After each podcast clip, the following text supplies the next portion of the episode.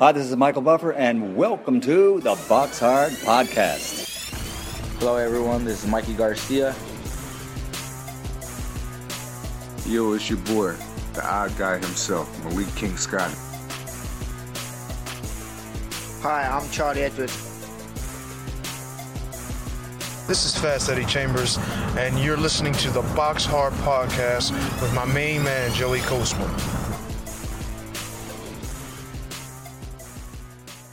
Hello, everybody, and welcome to episode 154 of the Box Hard Podcast. I'm your host, Mr. Joey Coastman. I'm joined as always by Ayaz Sumra. Ayaz, how you doing? I'm good, Joey. Yourself? Very good, my friend. Very good. This week we are a trio. We're also joined by IFL TV's young um, new man, but not too much of a new man anymore. Been doing it for quite a while now, Mr. Umar Ahmed. Umar, welcome to the show. Also, all good, Joey. You? Yeah, very good, my friend. Very good. Um, like I say, I will come to you in due time. I'm just gonna fly through some of the results from last week. We're going to start with the review part of the show. We're going to start in a place called well, I mean, this is something for for my uh, for my pronunciation here. I'm going to try though. A place in Poland called the Hala Widowiskowo in in Spultowa in I'm just going to stop there. Many, many different places. This one, uh, it's, it's a venue in a town, in a city, in a location in Poland. We're going to leave it at that. But one fight to mention over here, a guy over here called Damian Jonak. Um, the reason why I mention this guy, he's moved to 41 and 0 with one draw, which um, it deserves a mention, even though I've had a little look at the record and it's extremely padded. But anyway, he took on a guy called Sherzod Kusanov, who also was undefeated, 21 0 with one draw, but an eight round unanimous decision in favour of Jonak. Like I say, now 41 and 0 with one draw. Everyone that's trying to rival Mayweather's record gets a thumbs up from me. Um, moving over now to Thailand, one fight to mention over here, another guy that's chasing Mayweather's record. We mentioned it last week, a guy called called Tasana Sempatan. He's moved to 48 and 0 now. Unbelievable. I think he's only about 23 or 24. So we may even see him, you know, winding up with about 100 fights under his belt. But it is what it is. He took on a guy. Um, he was supposed to take on a guy who I think was about 3 and 6, I think his record was. But that fight didn't end up happening. Instead, in jumps a guy who is just listed on BoxRec as unknown. So no one quite knows the identity of this guy, but he got in the other corner and he got knocked out in a round. And that's what I like to see. I like to see guys 48 and 0 now fighting guys who have never had a, a pro fight or probably even amateur fight in their whole lives. I like their style there in Thailand, improving that unbeaten record. Moving over now though to the Brentwood Centre in Essex, United Kingdom. Now, Umar, I know that you were in attendance for this bill, so I'm just going to come to you in a second. A couple of the other results that I want to mention here. Danny Dignum proceeded to 8 and 0, a TKO in round 4 against Danny Shannon. Um, Jake Ball extended his win streak. We'll be speaking to him later on in the show. His record now 12 and 1, a TKO against Philip Cote in the third round. Cote's record now 32 and 13 with two draws. Cote's a man that only really gets stopped against top opposition, so quite a good win there for Jake Ball. Um, he's obviously got a big fight lined up for next month. Also, Sammy McNess picked up win number 10. He's got one loss also. A points win over six rounds against Innocent Anyanwu, who um, who I've seen once or twice before. I like that name there. Um, that's about it really for the for the standout names for me, Umar. But um, is there anything else that went on on that show? Um, you know, the main event, of course, I left out as well. But anything exciting that we missed? No, you've you've touched upon on on re- on the main points from the card really. Um, obviously you mentioned Jake Ball. He's up with a uh, Dominic Ingle now in the Ingle gym, so exciting times for him. And uh, yeah, the main event was definitely fight of the night um, for the super welter title English. Um, Billy Bird being the MTK fighter, uh, but actually he lost uh, on points to Adam Harper, who's obviously now the English champ. Uh, it was a cracking fight. Many people had it sort of level or round either way, but um, yeah, Adam Harper nicked it uh, in a great fight and uh, a good bill generally on in Essex the other night. Yeah, a decent. Well, I say a decent venue. I've been to the to the Brentwood Centre before. It's definitely not your uh, uh, your, your VIP lounge type of place, but yeah, still a still a solid place for boxing. Um, Adam Harper now nine and one, the new English super welterweight champion. The the title was vacant before the bout. A majority decision. So, like you say, Umar, very very close fight. One judge did give it a draw, but he was overruled by the other two judges that scored in favour of Harper. Uh, moving over now to the MBS Arena in Brandenburg in Germany. One or two fights to mention over here. Uh, let's start with this one. A guy on the bill called Cheek Diem. His record was 11 and 2, now 11 and 3. He also carries one draw. He got in there against Tyron Zeuge. Yes, we know that man got defeated by Rocky Fielding uh, when Rocky Fielding took his O and his world title um, a few weeks back or a couple months back now. So yeah, Tyron Zeuge returned here with a win, a TKO in the eighth and final round. His record now 23 and 1 with one draw. Um, the main event, though, Jack Culcay, he moved to 25 wins. He's got three losses also, and he picked up the vacant IBF International Middleweight title. Uh, Rafael Bejaran was in the other corner. His record now 25 and 3 with one draw. Jack Culcay scored a 10th round TKO there.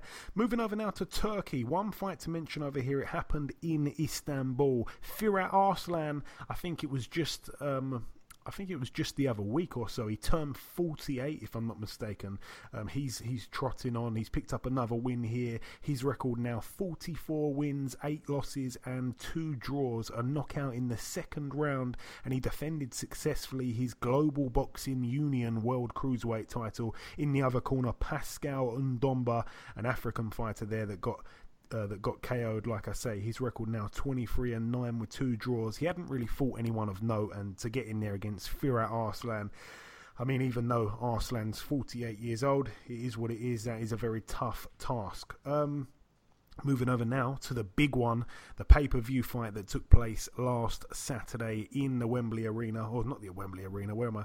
Where am I going? The Wembley Stadium. I should know. I was sat next to you for the entire night, Umar. I will come to you in just a second. Let's start with the undercard. Not too much on the undercard. The whole bill itself actually consisted of just uh, just five fights, which, if you think about that on pay per view, is equivalent to four pound per fight. Some people not too pleased, but that is that is for those people to discuss. Um, one fight that I want to mention that kind of went under the radar, I guess. Um, Shakhram Giyasov. Uh, he moved to 5 and 0. It was a TKO in four rounds against the previously undefeated Julio Laguna, whose record is, is now 14 and 1. Like I say, a, a fourth round TKO there. That was the first fight of the night. Uh, the second fight of the night, Sergey Kuzmin, he extended his win streak to 13 and 0. He took on uh, the very likable Scouser, Mr. David Price, 22 and 6 now. David Price. This one was for the vacant WBA Intercontinental Heavyweight title. Like I say, Kuzmin now the champion of that belt. And after four rounds, David Price retired on his stall um, with with a torn right bicep. Now, um, I mean, a lot of people, uh, including myself, was was extremely shocked at the time because it was very unclear to see what had happened. All we knew, or all that we'd heard, is that his corner had pulled him out, and there wasn't anything too apparent as to why. Um, obviously, you know, in the post-fight interview, David Price addressed that, but a lot of people feeling kind of shortchanged by the whole thing. Ayaz, I'm going to come over to you first. What did you make of David Price's, um, you know, his efforts? I mean, he, he was right in that fight. You'd you, would have to say, and you know, to to go out like that and to retire on his stall, like I say, after a fairly competitive fight, seems a real shame because he was, you know, he was given another chance on a big stage and he wasn't able to capitalize. Yes, I think um, obviously at the start he was doing very, very good. Uh, obviously, uh, he took the fight on a very short notice. He was meant to fight. Was it Sean Turner before? Yes. Yes, obviously he pulled uh, he pulled that out of that fight. He fought Kuzmin. Uh, to be fair, now I personally think um, obviously he he did he, he did do good in the fight, but he was getting hurt a bit. But should I, I have to tell you one thing? For me personally, I think David Price should technically hang up his gloves. I don't want him seeing getting hurt over and over and over again. Like Povetkin, he had a Povetkin knocked him out. He's had a couple of bad losses. I the thing with David Price, since he's lost to that Tony Thompson, there's something with his mind. I don't know what it is, but since that since that Tony Thompson's lost, it's gone all down him downhill for him. To be fair, I think it's time for David, David Price for him to hang up the gloves. It's because it, obviously for, for his health, and I don't. Uh, he obviously shouldn't get hurt anymore. Yeah, I mean it was a real shame. Like I say, the way it ended. I mean, Price was was very much in the fight. Both men took shots well. Uh, both men landed decent shots themselves, and Kuzmin probably threw more. I mean, I wasn't actually scoring it, but I did feel that both men were neck and neck. And then out of nowhere, when Price's corner pulled him out with that bicep injury, uh, it was quite shocking. But yeah, like I say, Price did. Um, you know, he did come out and say in the post fight interview that he knew of the injury going into the fight and decided to still go ahead with the fight because he couldn't turn down the opportunity. So, in some ways, he basically kind of. You know, he kind of took advantage of the pay fight fans there. I mean, it was a pay per view, and um, to, you know, to pull a stunt like that uh, was was quite quite bizarre. I mean, especially from someone with the characteristics of David Price. And uh, he, also went on to say that he'd probably be out the ring for about a year with the injury. So, um, you know, that was that was quite unbelievable. I mean, I couldn't really believe it. Uh, he did he did well to not get knocked out. I mean, obviously, I don't want to come across too harsh, but I think most people had the feeling that he probably wasn't going to win that fight, if I'm being honest. And um, you know, that's what I thought would probably happen. He'd probably get stopped, but you know, it's in in a way, in a in a kind of weird way, it's good that he got stopped by his corner pulling him out due to an injury, rather than seeing him be you know rendered unconscious or anything like that. But aside from that, um, I was a little bit annoyed being being a you know a fight fan also, and you know seeing seeing that you know he pulled a move like that, and like I say, now he's going to be out for a whole year. I mean, you, you kind of felt that that was a real last chance saloon for him. I mean, we thought that when he took on Povetkin on the Joshua Parker undercard and he got knocked out brutally there, then this chance came out of nowhere. I think he had one fight in the interim against a guy that, you know, was, was not really going to cause him any trouble. So he gets in with Kuzmin here. Uh, you know, another big chance for him, pretty undeserved, to be honest. And, uh, you know, he, he retires on his store and then says he's going to be out for a whole year. So I'm not really um, super excited to see him back in the ring. Ayaz um, I'm going to kind of side with what you said there. I think that if he were to retire, then I'd be pretty happy for that to happen.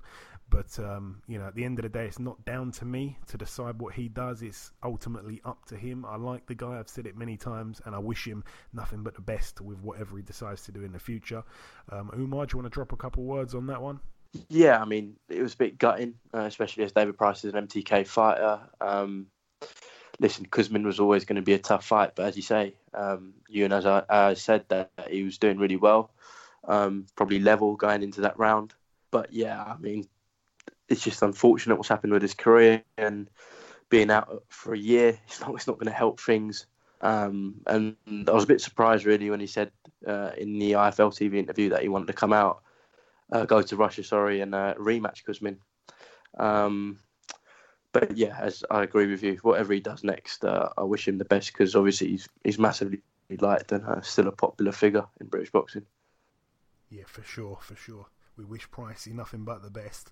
Moving up the uh, the bill once again, a fight here that um, a lot of a lot a lot a lot of people are criticising. Um, Okolie versus Askin. Obviously, in this fight, like I say, I wasn't really scoring it at all, but there was lots and lots of clinching. Um, very, very hard to score the rounds, actually. Not a great atmosphere during the fight. Um, not the fight that many people expected. Um, a very bad clash of styles, even though, you know, on paper we were really looking forward to that fight. Very scrappy fight. Um, Okolie had a point deducted in the fifth round for what I believe was persistent use of the head. Um, like I say, a very scrappy fight. Um, I think he had another point took off in the eighth round and then another point took off in the 11th round. So theoretically, I was explaining this to you at the time, Umar. Um, theoretically, one time in three different rounds, he had a point took off, which most judges would give that a 10-8 round to the other fighter, meaning that there's a six-point discrepancy there. So, uh, you know, in a in a 12-round fight, which it was, um, three 10-8 rounds would be Askins leading by by six points. So Okolie would then need to win six rounds, 10 9, to level it back up, and then there'd be three rounds remaining that would be up for grabs to see who won the fight. But also, um, most referees, when they take a third point away, they would automatically disqualify the fighter. Obviously, the referee didn't do that here. Um, when we did see the final scorecards, a lot of people were very, very shocked. Um, Askin loses his British cruiserweight title here. Lawrence Okolie wins it and, and extends his winning record to double figures now 10 and 0. Uh, Matty Askin now 23 and 4 with one draw. I believe that him and his management team have decided to um, to appeal the decision. I think they've got in touch with the British Boxing Board of Control. I'm not quite sure what can happen now, but. Um, I think they're searching for some kind of immediate rematch, and I think he's probably got a leg to stand on, to be honest. But the fight itself, very, very hard to sit for Umar. Yeah, it's a weird one with Okolie because on paper he's beaten arguably the second, third, and uh, fourth best cruiserweights within the country, and is now obviously British champ. But uh, barring the obviously the Watkins fight where it was just a destructive performance, they weren't the best fights, were they? Um, Chamberlain and Askin fights. So Coley will be the first to admit that um, especially the Askin one, obviously being on pay per view. But yeah, what can you say? There's still three wins, and uh, he's the best cruiserweight in Britain. But yeah, not the most fan friendly fights, Uh, especially as I said, the Chamberlain one and the one on Saturday night.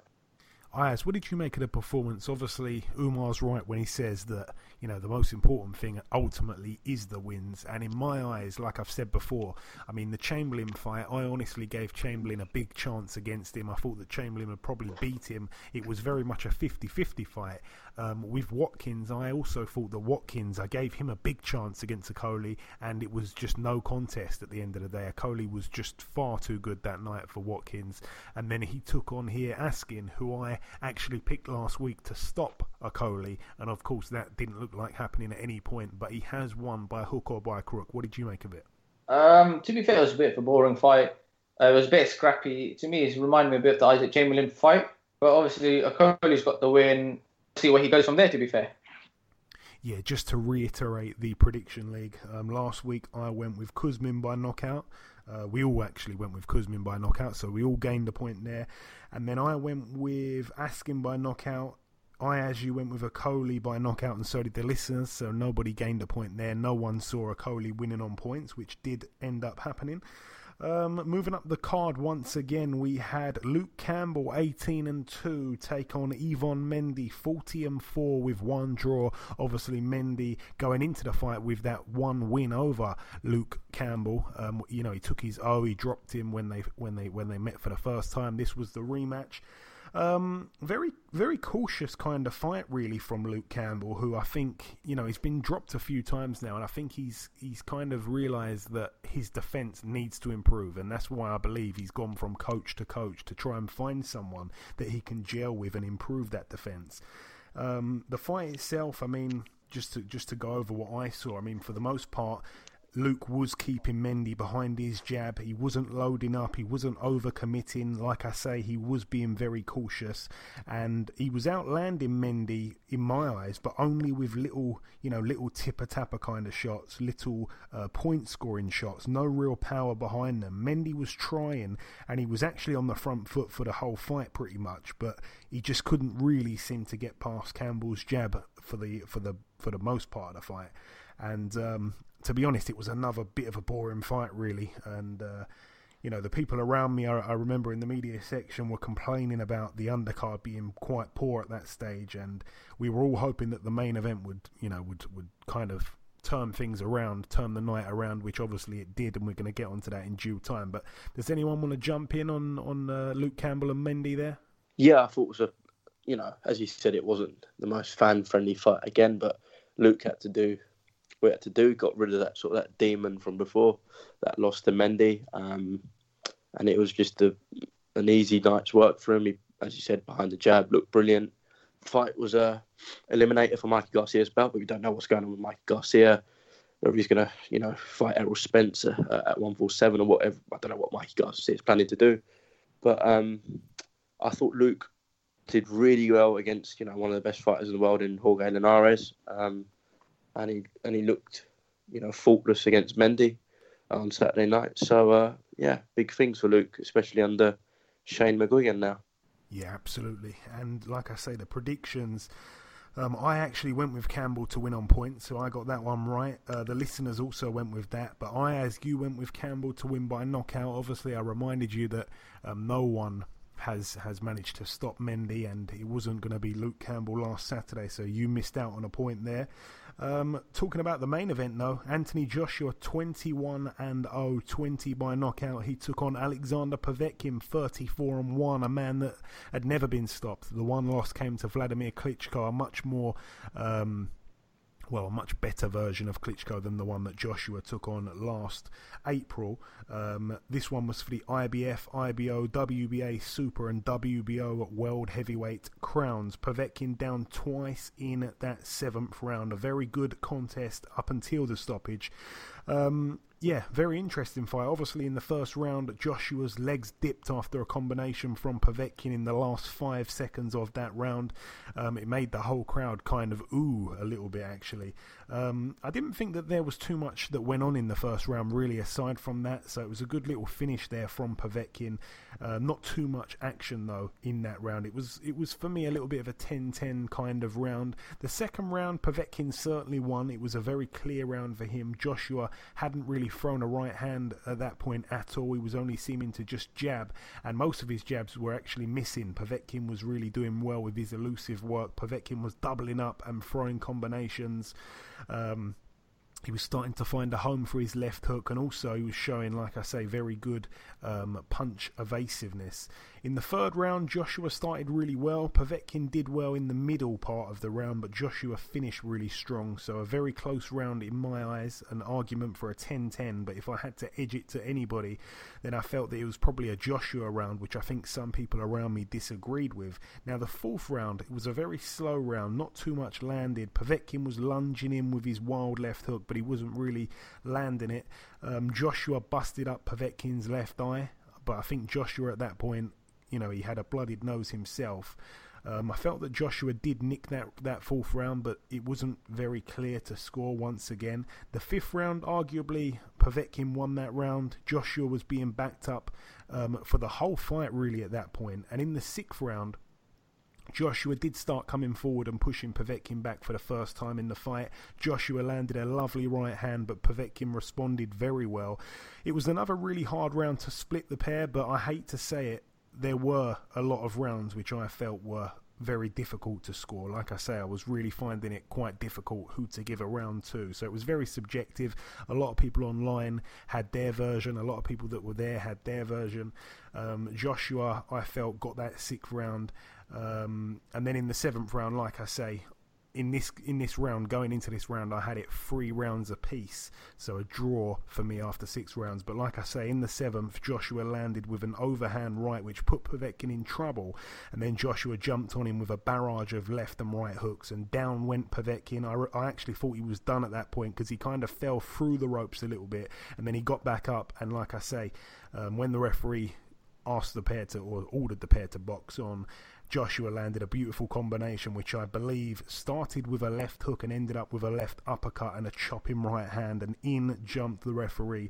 Um, despite most people scoring the fight to Povetkin, when I looked at various different scorecards on Twitter and stuff like that, you know, it is a 12 round fight, and, you know, Anthony Joshua just stopped there, an Olympic gold medalist who'd never been stopped in a professional ring. And like I say, he did it in seven rounds. So I had to take my hat off, and I take it off once again here. And just to reiterate and go over a couple of other facts, um, obviously, you know, Povetkin, a lot of people are now saying that, oh, he was old, he was old, he was old. Well, Povetkin, obviously, we know he's 39 years of age. He's not a spring chicken, but he didn't really show any signs of slowing down. I mean, we're not quite sure at what point of his career he was taking, you know, illegal substances and not. But we do know that the last couple fights that he's been in of, of any. Um, decent level have gone the distance. He he's kind of stopped knocking people out. So you know there was that factor that he was slowing down, but he certainly wasn't absolutely past it. It was never ever going to be a one-sided beat down from Joshua. I was one of the firm believers that felt this fight was going to be a real hard fight, and it was. But a brilliant finish there from Anthony Joshua. I'm going to come to you first, Ayaz. What did you make of his performance there? It was a very good performance. First of all, let me say at the um, I remember Eddie Hearn saying in an interview that Anthony Joshua was ill. He had a couple of nut, uh, nudges, but at the start, um, to be fair, Povetkin's a very good fighter, very very tough. Did he broke his nose, bruised I from think, that hook? I think everyone kind of thought it was broken, but I think medically he's he's had it checked, and I don't actually think it's broken. So it was just blooded. I think the same kind of thing happened with um, with Takam, I believe. I remember watching the fight. It looked to me, I thought it was broken, and I thought, oh god. And obviously, Povetkin did very, very good. Povetkin, we saw, we knew that a, a lot of people underestimated. A lot of people underestimated Povetkin, but they didn't know how good, how how good and dangerous he was. I personally thought, I thought Povetkin is this is a very, very dangerous fight for Anthony Joshua, and if he overcome this, which he did, obviously from the start, like, Povetkin did a lot of pressure on him. What he was doing, Povetkin was coming forward and going for that right hook. Every single time he was going for that right hook. Someone had it five rounds to Joshua. I didn't see that. Obviously, Povetkin wobbled Joshua a couple of times in the first round, the third round, and even in the fourth round as well. But obviously, in this in the seventh round, um, Povet, uh, obviously in the sixth round, Joshua hurt him a lot, and in the seventh round, uppercut and threw the right hand, and Povetkin was gone from there. Um, now, where does Joshua go from here? Obviously, they're saying about the Dillian Whyte. Uh, obviously, they're talking about the Deontay Wilder fight. I personally think that Wilder fight is not going to happen, and I think the next fight at Wembley is going to be Dillian Whyte. Yeah, just to uh, before I throw it over to Umar, it was it was funny because obviously Joshua said that we're going to put a poll on Twitter, and he's put three guys as candidates for his next fight. Obviously, he's put Tyson Fury, he's put Deontay Wilder, and he's put Dillian Whyte.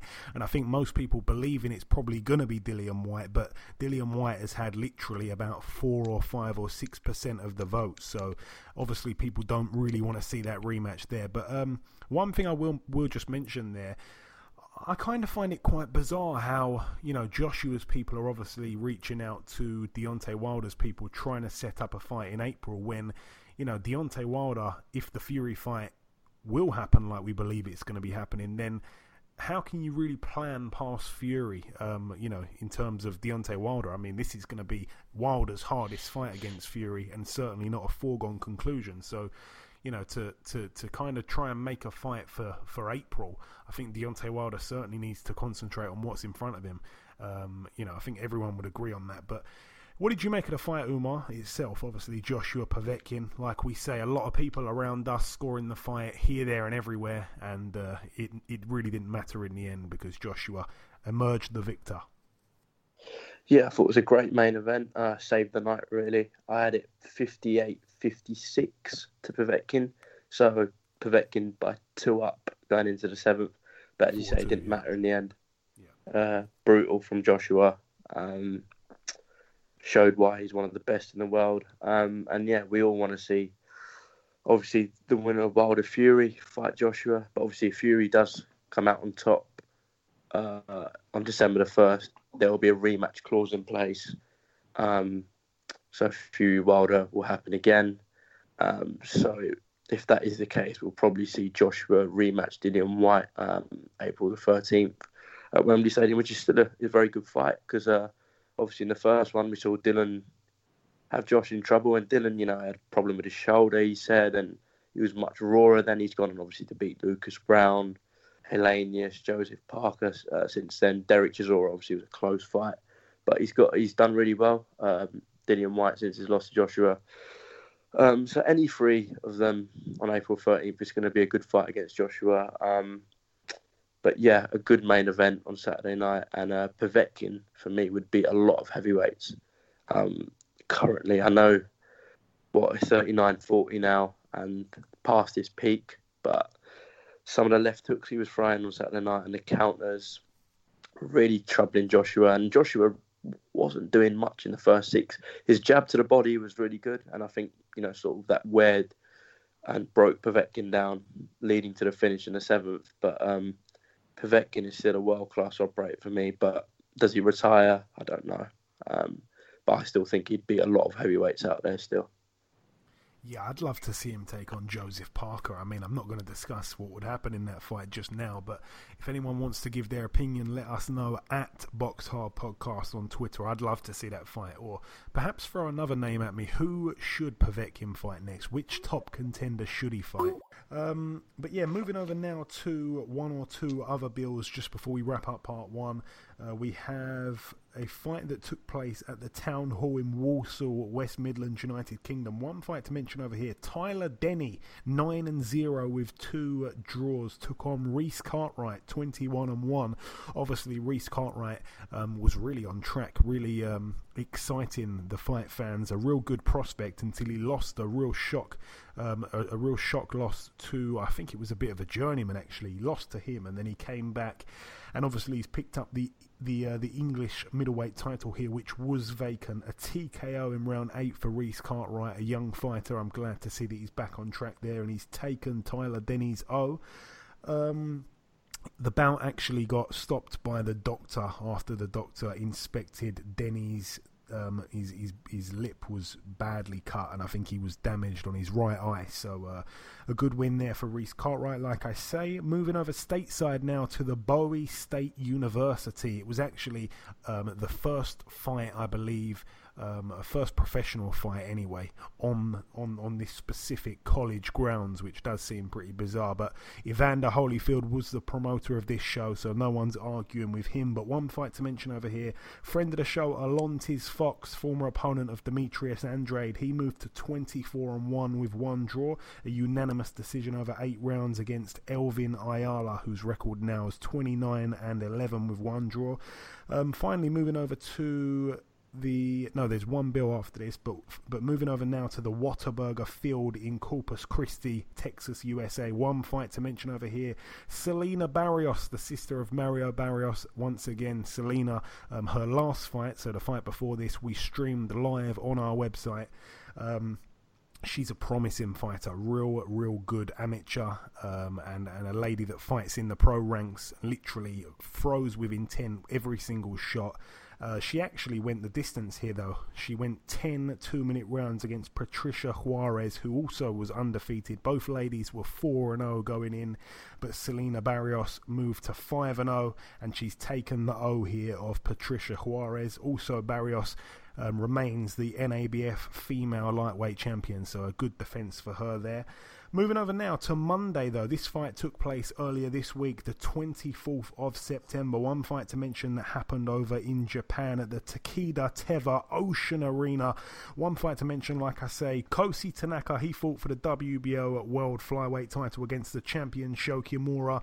Kimura 17 and 1 with two draws going in. Tanaka managed to win unanimously over 12 rounds, so he's the new WBO World Flyweight champion. His record 12 and 0, a real emerging fantastic fighter there from Japan, Mr. Kosei Tanaka. But that's really it for the review part of the show. Just before we wrap up part one, um, we will bring in our first guest. But just before we do that, it's now time to say goodbye to IFL's Umar Ahmed. Umar, thank you very much for coming on this week's show. Obviously, you've been with us for the first part here, and um, we look forward to having you on another another date sometime. But like I say, thank you very much for joining on this week's show, my friend. No problem, Joey. Pleasure, and uh, enjoy Grove Smith on Friday night. Absolutely. Thank you very much.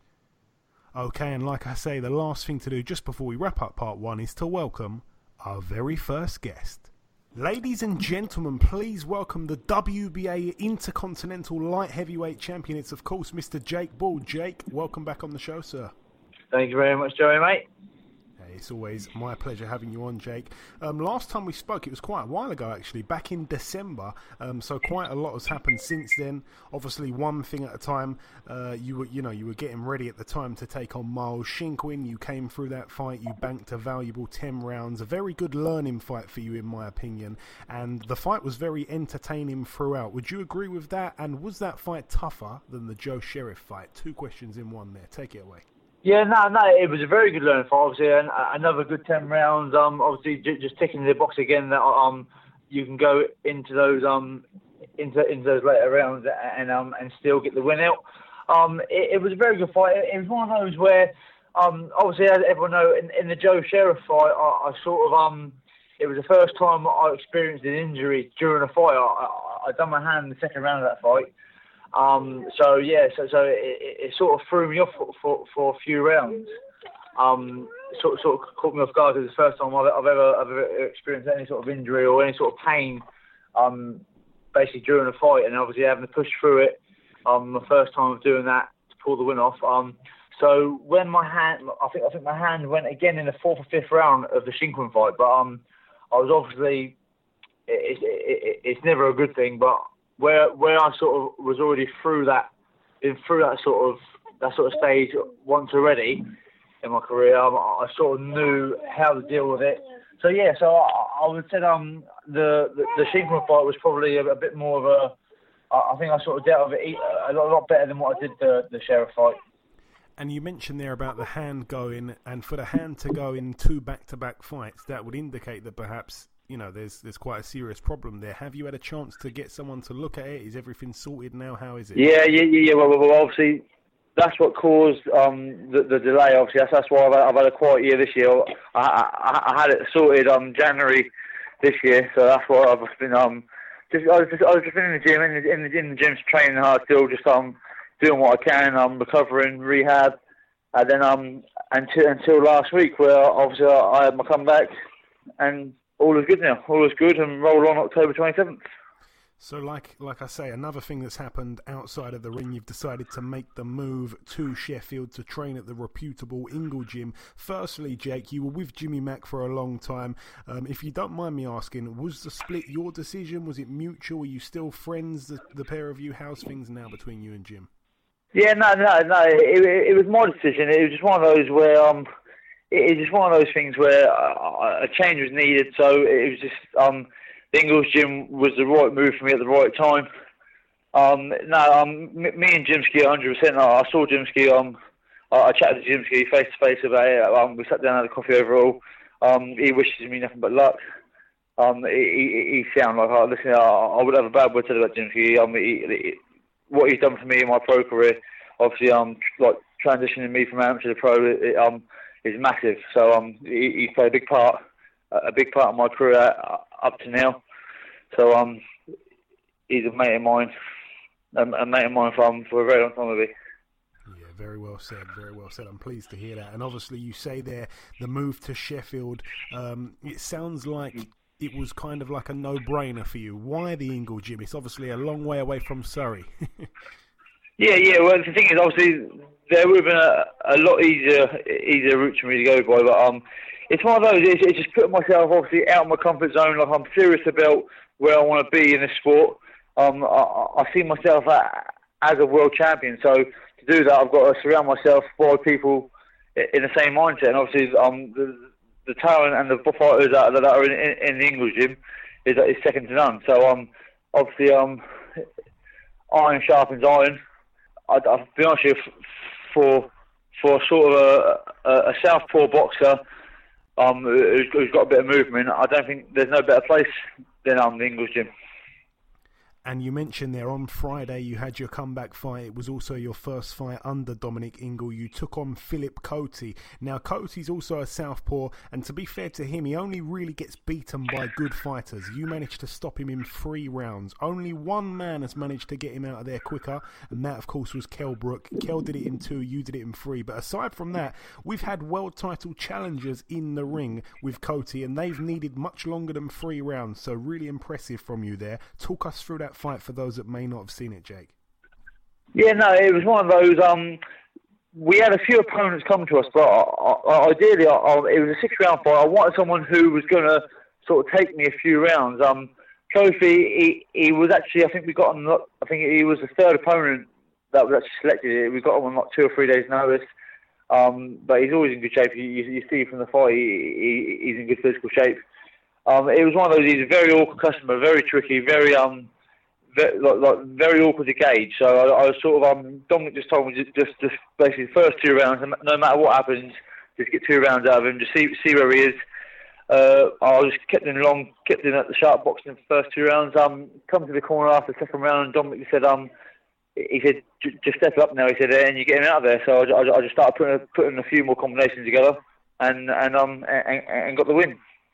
Lovely, lovely, lovely. Obviously, you mentioned also your next fight's going to be at the Copper Box on the 27th of October on a brilliant bill, by the way. The bill is full up yeah, 50 fights. Your fight is also, in some people's eyes, a 50 50. You'll be taking on Craig In some people's eyes, yes. You'll be taking- eyes, it maybe. You'll be taking on Craig Richards, a man with only one loss, which came to obviously Frank Buglioni in a fight where he only had about four or five days' notice, and he managed to go the entire twelve. To give him credit. What else do you know about Craig, Jake? No, to be honest, with you, um, I, I know Craig. Um, anyway in the box, he, he, he, he's a sound kid. It's one of those. Um, there ain't really much haste and malice in this fight. It's just one of those where obviously we're both at a similar stage of our career. Um, it's one of those fights that, we, like, listen, I I didn't have to take this fight. I- I'm the one who's been calling this fight out. I called, this- I want this fight at the start of the year, but obviously due to injury myself, um, it's been postponed. Um, and it's one of those where I, want to be in those fights. Like my last two fights, with Sheriff and Shinkwin, I, I was like top top prospects who's looking to, to move on. They're the sort of fights that, that sort of draws the crowd's interest. And it's sort of fights I want to be in. I don't want to be in fights where where I'm walking in the ring and everyone's thinking, oh yeah, Jake's going to ball this fella over. I want fights where there's going to be split like split opinions, um, fans from, from both sides. Um, I'm in an hour about it. So yeah, so it, it's a good fight for me, exciting fight for me. I- I'm looking forward to it, training hard for it, and um, I'm I'm positive that I'll be walking away with the victory. And providing you win this fight, Jake, is there a plan for afterwards? I know that you don't like to look too far ahead, but you know, in terms of perhaps the British title or something, or not just yet. Yeah, well, I think regarding the British title and even the Commonwealth, obviously I'm keeping a close eye on on Callum Johnson, who's, who's fighting Beterbiev October 6th. So depending on, on how he goes, obviously I touch wood that Johnson can pull it off and beat him because obviously then it frees up both those belts. But um, but first and foremost, uh, take care of business October 27th, and then I'll leave I'll, I'll leave what's after that up to Dominic and, and Eddie. Yeah, yeah, brilliant answer. I was going to mention the Callum Johnson fight. Obviously, we all hope he does get the victory. A very, very hard task for him. Um, I want to get your get your reaction to Joshua versus Povetkin if you have if you've had a chance to watch it. What did you make of it? Yeah, I watched it. I watched it. I watched it live. I mean, it's one of those. I think Hope Povetkin. Um, I actually uh, listen. I think Joshua done fantastic. I, I personally, I don't think Joshua was on the ball that night. It, it wasn't. He wasn't his normal self. Um, but um, but fair play to him. Listen, he, he, he showed that he is a real champion because he, obviously it was a hard fight. Getting caught with a lot, a lot of shots coming in, but he, he, he grinded the winner. He, he pulled the win off in fantastic fashion. It reminded me of, of the Carlos Takam fight because when I first saw that Takam fight him, um, I saw he sort of had that sort of Tyson-esque sort of style, getting under the shots and catching him as he was as he was stepping in. And Povetkin was sort of doing the same every time Tyson, um, uh, Joshua was pumping his jab out. He was just slipping on the inside, coming over with the right, then uppercut hook, and and, and he, he was catching him. Um, he was catching him with twos and threes and um and sort of shaking Joshua, but but um but obviously he, he took it he took it um come back strong and and got and got the win. So you can't knock him for it. Yeah, absolutely, man. Absolutely. I like your analysis there. And coming down to the last couple questions, Jake. Um, another brilliant fight. I mean, we're talking about the likes of, of your fight with Craig and all the rest of these brilliant all British affairs. We've got a fantastic all British affair coming up um, this week, Friday, obviously, in Saudi Arabia for some reason. We've got George Groves and we've got Callum Smith. Who wins that one? Brilliant fight. To, me personally, I think it, sh- it should be Groves. Um, albeit um, he, he's healthy and, and physically he, he can withstand the 12 rounds. Um, I, I believe Groves Groves um, should win that quite comfortable. Okay. Okay. A lot of people split on that one, Jake. You seem pretty confident with Groves. Yeah, yeah, yeah. Obviously, I, I know he has issues with his shoulder and whatnot. So as well, I think as long as long as his body can hold up, um, I think he's a far superior boxer. Yeah, fair point. I think the experience certainly is with him uh, to say Uh, that. yeah, and that's what it is. I, I, obviously, he's, he's been in a, in a lot more.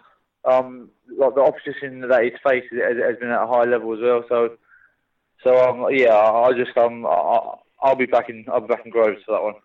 Yeah, fair enough, fair enough. And finally, Jake, I want to ask you um, your, your prediction for um, for October twenty seventh. How do you see your arm being raised? Obviously, you know he's been in there with the likes of Frank on a few days' notice. A lot of people thought Frank could probably stop him. Frank didn't manage to do it. You hit hard. I don't need to tell you that. Can you do it in the distance, or does it go points in your heart of hearts? No, a hundred percent. Listen, I, I've got the power to knock out any light heavyweight. Um, especially lots of, of, of Craig Richards. In my opinion, um, I think Craig's a lovely guy, but to me, he's he's not a proper light heavyweight. So if I catch on, if I catch Craig clean, which I believe I will, um, then he, he, he, he will be knocked out. Okay, fair point, fair point. But listen, Jake, it's always my pleasure to get you on the show. You know that. Thank you so much for your time. Keep training hard in Sheffield, and I hope to uh, to, to be there ringside, by the way. But aside from that, I want to wish you the absolute best of luck for the 27th, and we'll catch up sometime after, as always. No, thank you, Joey, mate. Always a pleasure, my friend. Anytime.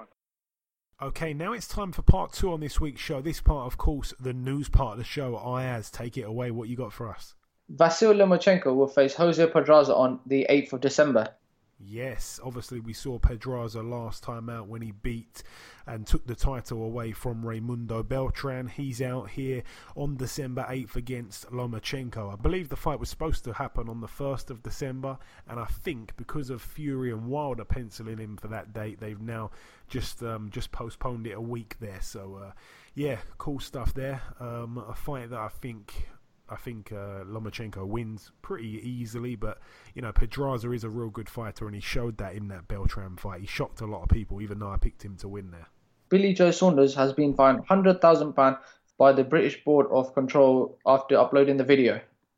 Yeah, this uh, this this um, this this video that went viral. Obviously, I don't even really want to get into it too much, but it was real poor form from a world champion. There, it has to be said, um, especially a man that arguably he's the face of Frank Warren's boxing. I mean, you know, obviously he's defending his world title on DAZN. Um, he's an undefeated champion. Um, it's not the first time he's done something quite silly like this, and this one I think went too far. Um, yeah, I mean, he's been fined. A lot of people saying it's a real heavy fine and it was probably too much. But I think, I mean, I think it was quite steep to be honest. A hundred grand is obviously a, a, hell of a lot of money. That's that's more than some boxers make in their entire career. But um, you know, hopefully it will it will stop him from doing childish things like this again. So hopefully it's a lesson um, rather than um, you know a heavy punishment. Will hopefully um, stop him from doing anything like this again in the future. Uh, we don't want to see that from him. We want to see his fantastic boxing skills, which he does have in abundance, and um, he's a quality fighter. But you know, a little bit of poor form from him there and uh, it really needs to it really needs to stop. I mean, he's a role model to to children out there that want to be world champions, and he knows that at the end of the day. So uh, hopefully, we don't see anything like that from him again. And that's it for the news. Okay, thank you very much, Ayaz. Let's dive into the preview part of the show now. We're going to start a card that's happening um, that's happening tomorrow, actually, in the Gold Coast Convention Centre in Broadbeach, Queensland, Australia. Return of the former WBA heavyweight world champion, Mr. Lucas Browne. His record 25 and one. He's in an eight-round contest against Julius Long, whose record is 18 and 20. Moving over now to China, we're really, really covering the, the world of boxing here from Australia to China. And after this, we're going to Ghana. But let's start here. Um, in China at the Changsha Social Work College Gymnasium in China. Like I say, one fight to mention on this bill: um, the the Chinese Olympian Zhilei Zhang, the the undefeated southpaw his record 19 and 0. He puts his WBO Oriental heavyweight title on the line against Don Haynesworth, who's um, a fighter that I think lost to Bryant Jennings, if my memory serves me correct. His record 15 and 2 with one draw. Zhilei Zhang really needs to get moving now. Um, the age is becoming a factor. I think he's about 36 years of age, and he really hasn't fought anybody of note in the pros just yet. Um, a real promising prospect, though. Moving over now to the Napoleon Boxing Gym in Accra, Ghana. One fight to mention over here. Friend of the show, Ashley Theophane. He's left the money team. He's now going on the road to Ghana. His record 43 and 8 with one draw. He takes on Frank Dodsey, who's got a record of 19 and 10. If I'm not mistaken, this guy, Frank Dodsey, at one point, he, I think he put together eight wins in a row and all of his opponents that he that he fought and beat in this eight win streak, every single one of them, if you put all their wins together, it comes to zero. They had no wins, so I'm expecting Theophane to win this and win it well. Moving over now to Saudi Arabia at the King Abdullah Sports City in Jeddah. I, as I thought, you may be going out to this one, but obviously not. Um, on the undercard, we have Darren Surtees, his record 8 and 0. He's in an 8 rounder against Kane Baker, who gave a real fantastic fight to. Um, to Sanjeev Sohota. Kane Baker's a real, uh, a real good fighter. I really like him. I got a soft spot for him. His record eight and four. That's a good fight there. Chris Eubank Jr. twenty six and two. He's in a ten rounder against JJ McDonagh, the man that calls the upset against the guest that came on earlier on this week's show, Jake Ball. So JJ McDonagh sixteen and four. A ten round contest here. McDonagh, like I say, certainly can punch. He weathered a storm early on against Jake Ball and stopped him, and it was one of the most shocking stoppages I've ever seen. Nobody expected it. And it was a brutal knockout, if I may say so. Um, Chris Eubank Jr., JJ McDonagh two separate levels, really, when you think about it. Um, to go from fighting George Groves, the, the WBA Super World Champion, to then drop down in level and take on JJ McDonagh on the undercard seems a little bit underwhelming. How do you see this fight playing out? We've gone to the predictions. Um, I personally think Chris Eubank Jr. is going to knock him out obviously just a little warm up fight since he's uh, since he's lost to George. But I want to see. He's been training with Floyd Senior, which is really really weird in Vegas. But is he still training with? Is Ronnie Davies still going to be in his corner? Which I'm really confused about. I think he's gone over to that Mayweather gym many times before. I think he's been doing pads with Floyd Senior for quite a number of years now, but I don't know if he's actually his trainer. I don't believe he'll be in the corner in Saudi Arabia. I can't see um, Big Floyd Senior getting on a getting on a plane from Las Vegas to Jeddah. Um, but I, I, could be wrong. But no, I, I, reckon we'll probably see Ronnie Davies and and um, Chris Chris Senior out there, if I have to say so. But I reckon Eubank Jr. by knockout. I reckon he wins very easily. Um, and and the listeners have also gone with Chris Eubank Jr. to win by knockout. Anything else to add on that one, Ayaz, or not? I think Chris Eubank Jr. is obviously going to knock him out. I reckon knock him out early. Yeah, I have to agree. And the main event here, George Groves, 28 and 3, puts his WBA Super World Super Middleweight title on the line. Callum Smith gets in the ring here obviously with his undefeated record intact, 24 and 0. But I tell you what, Callum Smith does bring a piece of silverware. He puts his WBC Diamond Super Middleweight title on the line. A 12 round contest here, I has a very hard one to pick. I mean, going into this tournament, we must remember Callum Smith was the favourite to win the tournament.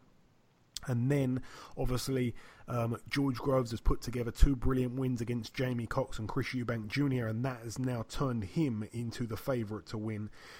A brilliant, um, a brilliant fight, like I say, a very hard one to pick, and I'm I'm struggling on who to pick here. Obviously, Callum Smith, a friend of the show, he's he's very confident going into this one, and whenever he fights someone on a big stage against a big name, he always performs. But this is a real big name on a super big stage. Can he perform?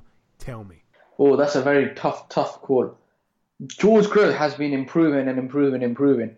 Obviously, um, this is a very tough fight for him. Callum Smith is, is, to me, he looks like a big. He's a bigger super middleweight than George Groves. George Groves, I think, is going to beat him by points, and I think George Groves' jab is going to do the work on him.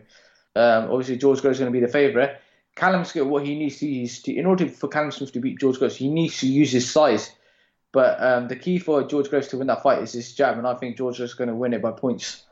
Okay, George Groves on points. That is what the listeners say. Also, um, a regular listener, Nathan Muse, that's N underscore Muse on Twitter. He says Callum Smith to break Groves down with relentless bodywork and eventually get the stoppage. Now that is a big call, but I tell you what, I wouldn't be surprised to see that either. I think that Callum Smith is an exceptional body puncher, and I don't think that Groves likes it to the body. Um, George Groves, it's funny because we always kind of thought that he was the nearly man. I mean, he lost the two fights to, to Carl Froch. He went on the road and lost to Badou Jack in a real close fight where he went down, I believe, in the first round. And we just kind of thought that's it for George Groves. He's seen better days. It's not meant to be. Three world title fights, three losses obviously um, the opportunity arose at one point and he just snatched it and now he's looking like such a force. It's unbelievable the way his career's gone. It's gone you know from being really um, really really brilliant at first. I mean obviously you know with the win over james DeGale early on kind of catapulted him um, into into being really well recognized and stuff like that in terms of the big sky shows and obviously he was part of the whole haymaker team with adam booth and the rest of it and then you know, he took on Carl Froch. He brought a lot of fans into that. He left the ring with even more fans. And then in the rematch, a lot of people thought that perhaps Carl Froch won't overlook him. And then he got cleaned out by that beautiful shot from Carl Froch. And then, like I say, going on the road against Badou Jack, a fight that went under the radar massively at the time. And then you know, he lost and he kind of, I remember at the time he deleted his Twitter and he just went into the wilderness. And I think he even perhaps thought about stopping boxing. But now he's back and he's just, he's reigning supreme. And I tell you what, he's one of the best fighters in the world, if not the best, at super middle. But Callum Smith is looking to prove everybody very wrong.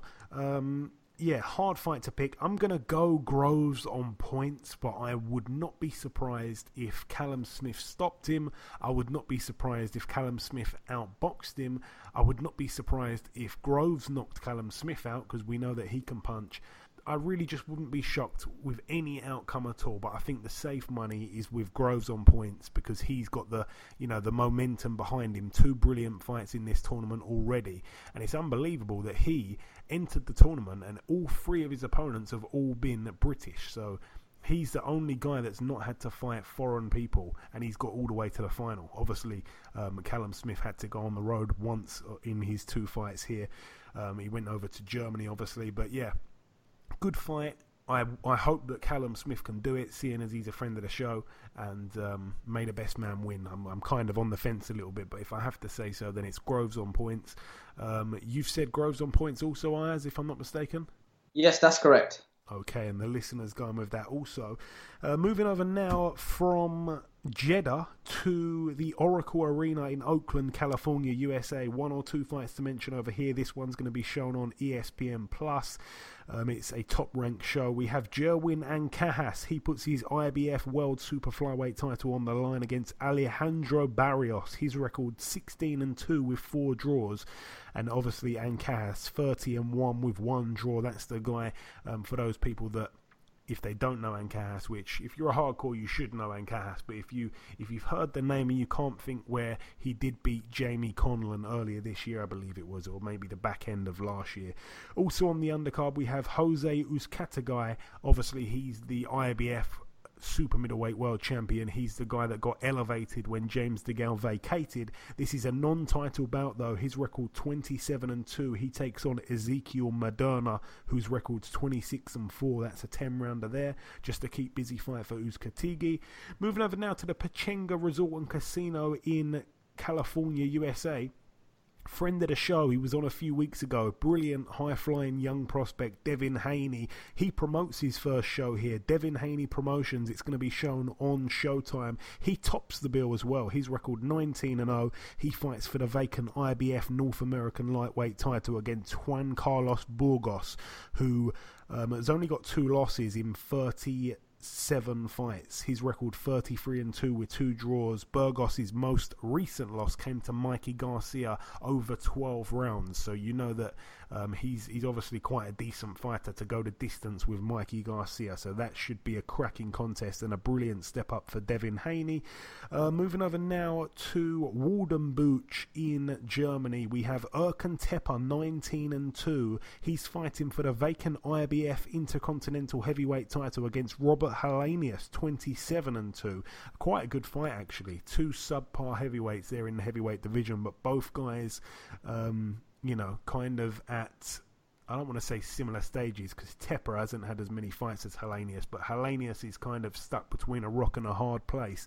And Teper, I mean, since he knocked out David Price with that brutal, brutal punch. He's he's been serving a drug ban, and everyone's kind of stayed away from him. Really, he hasn't really deserved the big fight, but this is his chance to capitalise on this one. Uh, moving over now to the Leisure Centre in Bracknell, United Kingdom. I will be here on Saturday. It's Al Siesta card. We had Al Siesta on the show last week. Let's run through the card here. We've got Lufa Clay nine and one. He's in an eight rounder against Yaya Slauziti. His record thirteen and three with three draws. He's never been stopped. Lufa Clay perhaps if he's as good as what people say he is, he may get the stoppage here. His record nine and one, like I say, Lufa Clay. Really looking forward to seeing him live. Naylor Ball's on the undercard. This is a real, real, real banana skin type fight. Naylor Ball five and zero. This is a six rounder here against Kamil Sokolowski. Obviously, Sokolowski fought Hughie Fury in that exhibition bout at the Copper Box when uh, when Hughie was out the ring for quite a while, and they had that little exhibition fight before he took on Joseph Parker.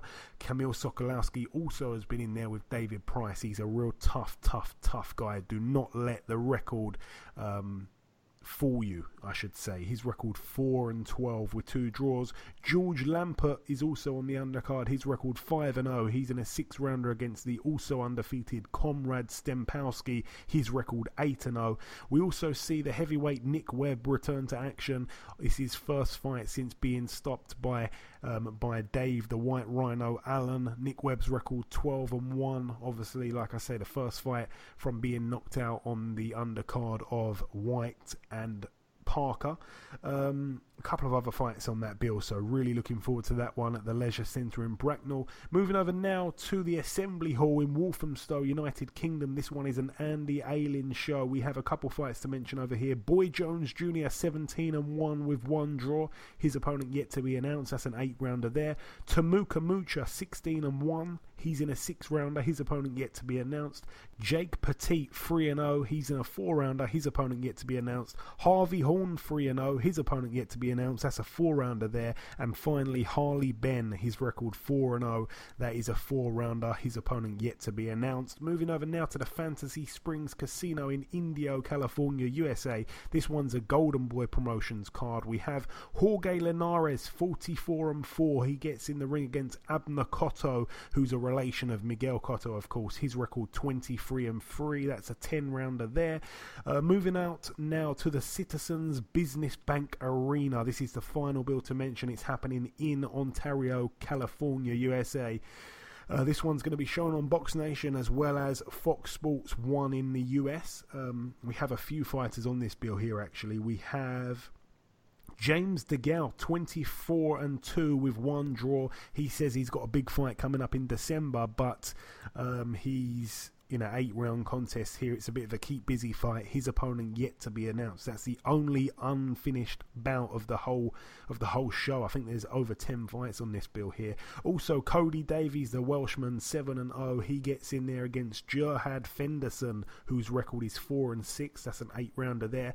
Big Joe Joyce, his first fight under Abel Sanchez. His record five and zero. He's in an eight round contest against Iago Kiladze, whose record's twenty six and three. Kiladze He's the guy that got knocked out by Michael Hunter, the man that's taking on Martin Bakole in a couple of weeks. Uh, also, we have Brandon Figueroa, that's the brother of Omar. His record 16 and 0. He's in a 10 rounder against Oscar Escandon. That's a huge step up there for Figueroa. Escandon's record 25 and 4. But that's really it for the previewing. We brought you the first guest, we brought you the reviewing. Umar Ahmed came on for part one. We've brought you the news, we've brought you the previewing. But just before we wrap up part two, the last thing to do is to welcome our second and final guest.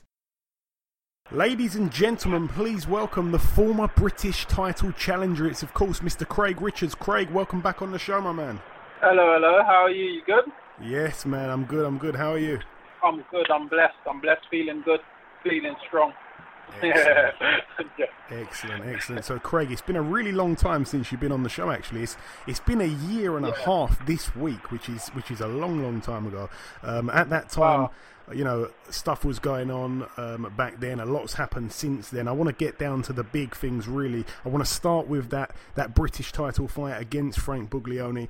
Um, obviously, you took him on with about four or five days' notice, something like that, after just yeah. moving up in yeah. weight literally the week before. Yeah, you actually you actually had a fight a week before that fight, which is crazy. Could could preparation have been much worse looking back now, Craig? Uh, it could have been worse because obviously it was. I was meant to fight a few weeks before that, just in a four or six rounder, so just ticking over, and then um, that got cancelled as well. Then obviously Eddie rang us in the week on the Tuesday, and then said, um, "Do you want to get out on Belfast?" Just a four rounder.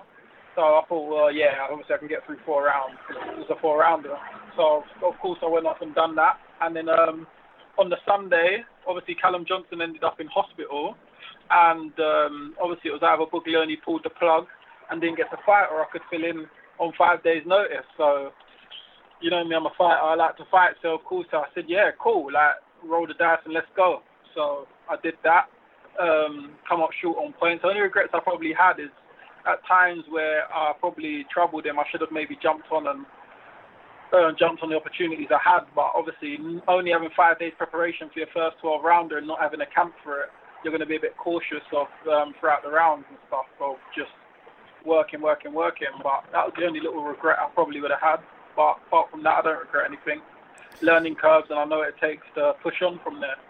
Yeah, and that was going to be my next question. I was going to ask if you had any regrets, but like I say, you know, obviously that fight was your first 12 rounder. You, you know, you had five days' notice or something, no time to pre- yeah. to prepare for the fight, no time to study your man, and obviously it was your biggest step up, and you took him the distance. It was a bit of a war yeah. at times, but undoubtedly your profile yeah. went up there. Um, so good stuff all around. Now, since the Buglioni fight, obviously you've put together two wins, both by stoppage, both in the third round, and now you take on your next opponent here, Jake Ball, on October the 27th at the Copper Box. That night of boxing, by the way, aside from your fight and including your fight, is a beautiful night of boxing. Like I say, we had Jake on the show earlier, and I'm going to start uh, the question here with you, the same question that I gave to him. What do you know about your opponent, Craig?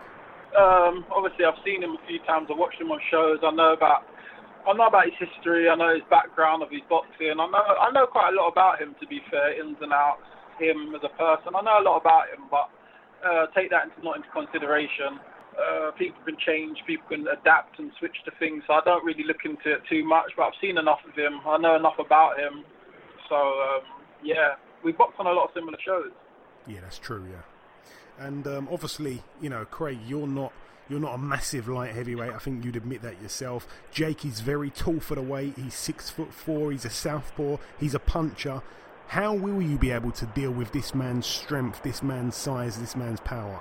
Well, has anyone in amateurs, professionally, or anything ever troubled me before? I was small at light heavyweight when I was even in the amateurs, but I didn't even weigh light heavyweight in the amateurs. But um, I used to cruise through that pretty easy, pretty simple.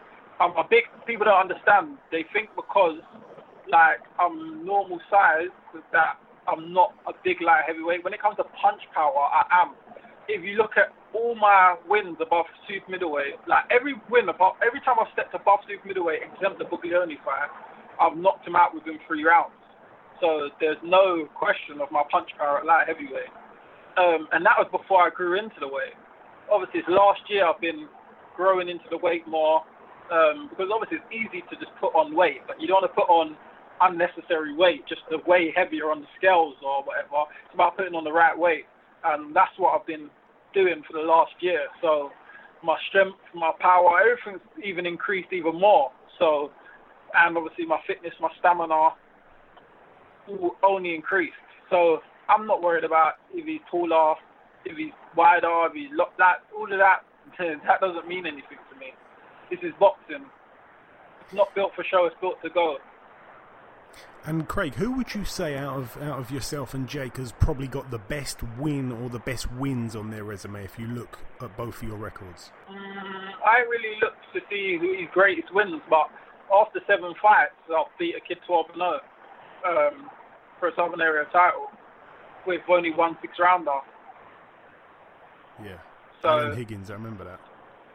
Exactly, I've done that with, and I only, and I, to be honest, I was very ill that camp as well anyone can tell you, um, anyone in the gym will tell you. So I only really had a three weeks training camp for that fight, and it was my first step up, ten rounds against a guy who just beat Chalarinda for the title. He's a seasoned campaigner. I think he's had three, four, ten rounders at the time. I had one six rounder and I stepped up, and I won my Southern Area like headlining on Sky. Like I've done that, so I don't feel like much prospects have stepped up as much as I have, as early as I stepped up. When you look at everyone who steps up, they're always the favourite going into these fights. I've been underdog a couple times and I've come through. So, um, except obviously the Buglioni fight, which I took on five days' notice. So I don't really worry about someone's resume of if he has boxed anyone good or hasn't boxed anyone good. I just focus on myself. And you know me, Craig, I sometimes like to throw a fact out in the middle of, of, of my interviews sometimes. And here's a lovely, uh, lovely fact about you, or perhaps not so much of a nice fact, actually. Um, did you know that you've actually retired quite a few fighters? Obviously, you beat James Child, he never fought again. You beat Scott Douglas, he had one more fight and he retired. You beat Richard Horton, he never fought again. And, and as you mentioned there, you beat Alan Higgins, and he never fought again. So you seem to. You beat the fight out of people. most fighters I fight do retire after I fight them. That's the truth. Most fighters I fight retire. I, I think it was one point half the fighters I fought retired after boxing them. Uh, some tried to roll the dice one more time, but they had no more fighting them. That is insane. So- man, that is insane. I just feel like I think watching me and being in the ring with me is two different things. I think I look a lot more simple and a lot easier on the eye when you're watching me than when you actually get in the ring with me. And that's what I've heard multiple times after. So I, that's why I say I don't really I don't really worry about other people. I know what I can bring to the table. I know I'm strong. I know I'm mentally tough. I know I'm built for it. So And you're an honest man, Craig. You also really do know your boxing inside out. Um, I want to throw a couple of names at you from the domestic scene at light heavyweight here in Britain. I'd like it if you could rank them, maybe from like, um, I think I'm going to throw about seven names at you. If you could rank them from like, uh, from the best to not necessarily the worst, but the least best, if you know what I mean. You up for that? I probably won't be able to do that because I don't really focus on the others to that kind of degree. Yeah, but you know these guys. I probably these don't guys. focus on. I do know them, and I know I know more about some of them than others. So I feel like some me doing it probably be a little bit biased at times. All right, what I'll do, rather than you, you don't have to give all seven, but if I throw these names at you, I'm going to take yourself out of it. I want to ask you, out of these guys, who would you uh, recognise as probably, well, in your opinion, the best on the domestic scene? Is that fair? I can't rate some fighters like that. Not in my division, because I'm always biased to myself. So yeah, but if I, don't take you out of it, what if I take you out of Yeah, it? but I can't look at other fighters because then I'm looking at the other fighters in light heavyweight and giving them too many prop, too much props. that's, that's what that's what Eddie and Frank and all the other promoters to do. I, Okay. I can't promote other fighters. Okay, let's move out of light heavyweight. But I, do, I do. I, do you know what, to be fair, like I do, I do rate Jake as a fighter. I do think he's a good fighter. Um, I'm under no delusion. I know he's a good fighter. Um, despite what people say, I know he's a good fighter. I think he's a, he, you know, he knows what he's doing in there. So I'm taking this fight very serious. Yeah, for sure. But coming out of the light heavyweight division, moving down a weight, and then fast forward in two days. I know that's a little bit confusing, but we're going to see, um, we're going to see a, a fantastic fight, hopefully in Jeddah. George Groves, Callum Smith, World Boxing Super Series Super Middleweight Final. Who wins that one for you, Craig? Uh, it's going to be a tremendous fight. Um, it's going to, it's really a clash of styles, but it's going to be a, it's going to be a tremendous. I'm really interested. I'm really interested. Like one of them proper 50-50 fights. If I really, really had to like close my eyes and point at someone, maybe I'll edge towards Groves just because he's supreme punch power. Um, he's good tactics. He's boxing brain. Um, he's got more to bring I think than Callum Smith and he can really get down to the nitty gritty and he can box. Not saying that Callum Smith can't do both, because he can, but I just feel like at the world level that Groves is boxed at against the likes of Badou Jacks and stuff like that, and he's always putting on good performances. Um, I just believe that he is a good operator. Yeah, it's a very interesting, like you say, a, a clash of styles there. I mean, in my opinion, obviously, you know, we've got Callum Smith, who's a tall, rangy guy, but his best work probably comes on the inside. On the whereas you got, inside, yeah. yeah, you've got George Groves, who is probably better with the distance, but he's a smaller man. It's weird. That's what I'm saying. It's like the shorter guy is going to be boxing long, and the tall guy is going to be trying to box in range. so it's a real clash of styles. But At the same time, George Groves can get it nitty gritty on the inside. True. Where not saying Callum Smith can't box long because obviously he's a tall guy, but I just feel like he might just have the little edge. George, but I'm not sure. I thought it's, it's, it's a good 50-50 fight. Yeah, for sure. And another fight that's been made. Sorry, go on. I just think the experience of Groves would be good. Yeah, I think I'd have to agree to be honest. But another fight that's been made November the 10th, one weight class up from you. Um, obviously, we're going to see Tony Bellew fighting for all the marbles against Usyk. Is Tony crazy for taking this fight, Craig? Can he win? Talk to me. It's not crazy. If he got knocked out clean, um, and anyone wanted to laugh at him, just check his bank balance afterwards. not, he's not crazy. He's rolling the dice. As he said, boxing's a puncher's chance. If he landed, imagine he lands and unifies the division. You know me, I'm a risk taker, so I would never call someone crazy for taking a risk in the sport of boxing, especially once you've achieved everything you've achieved. Um, he believes in himself, and that's um, half the battle won. And once again, I'm going to finish this interview with the same question that I asked Jake Ball earlier. How do you win come October 27th? When I asked Jake Ball this question, his words, and I quote, were Craig isn't a proper light heavyweight, and if I catch him clean, which I believe I will, then he'll be knocked out. What's your response? How do you win? Oh, come on. I, well, I'm going for the KO. Stoppage, 100%. So this fight doesn't go the distance. Both men really believe that. So we're, we're in for a fantastic fight. We're in for a good fight, trust me. They'll understand that I'm a real light heavyweight come October the 27th. Okay, okay, okay. But listen, Craig, it's always a pleasure having you on the show. You know that. Thank you so much for your time, bro. And we'll catch up sometime after, as always. Okay, catch up soon, bro. Okay, and this wraps up episode 154 of the Box Hard podcast. I've been your host, Joey Coastman. Ayaz Sumra has been Ayaz Sumra. A big thank you to IFL TV's Umar Ahmed for his involvement in this week's show. A huge thank you to our two guests that are both fighting each other on October 27th, and both men predict a stoppage. Only one man can be correct. Best of luck to Jake Ball and Craig Richards. The prediction lead currently stands at you, the listeners, in the lead on 59 points. Ayaz is on 57, and I am now on 57 also. I've caught up with Ayaz. Listeners, I'm coming for you also. Remember to please leave us a review on iTunes if you've got the time to do so. Enjoy your weekends, people. Stay safe, and we shall see you all next week.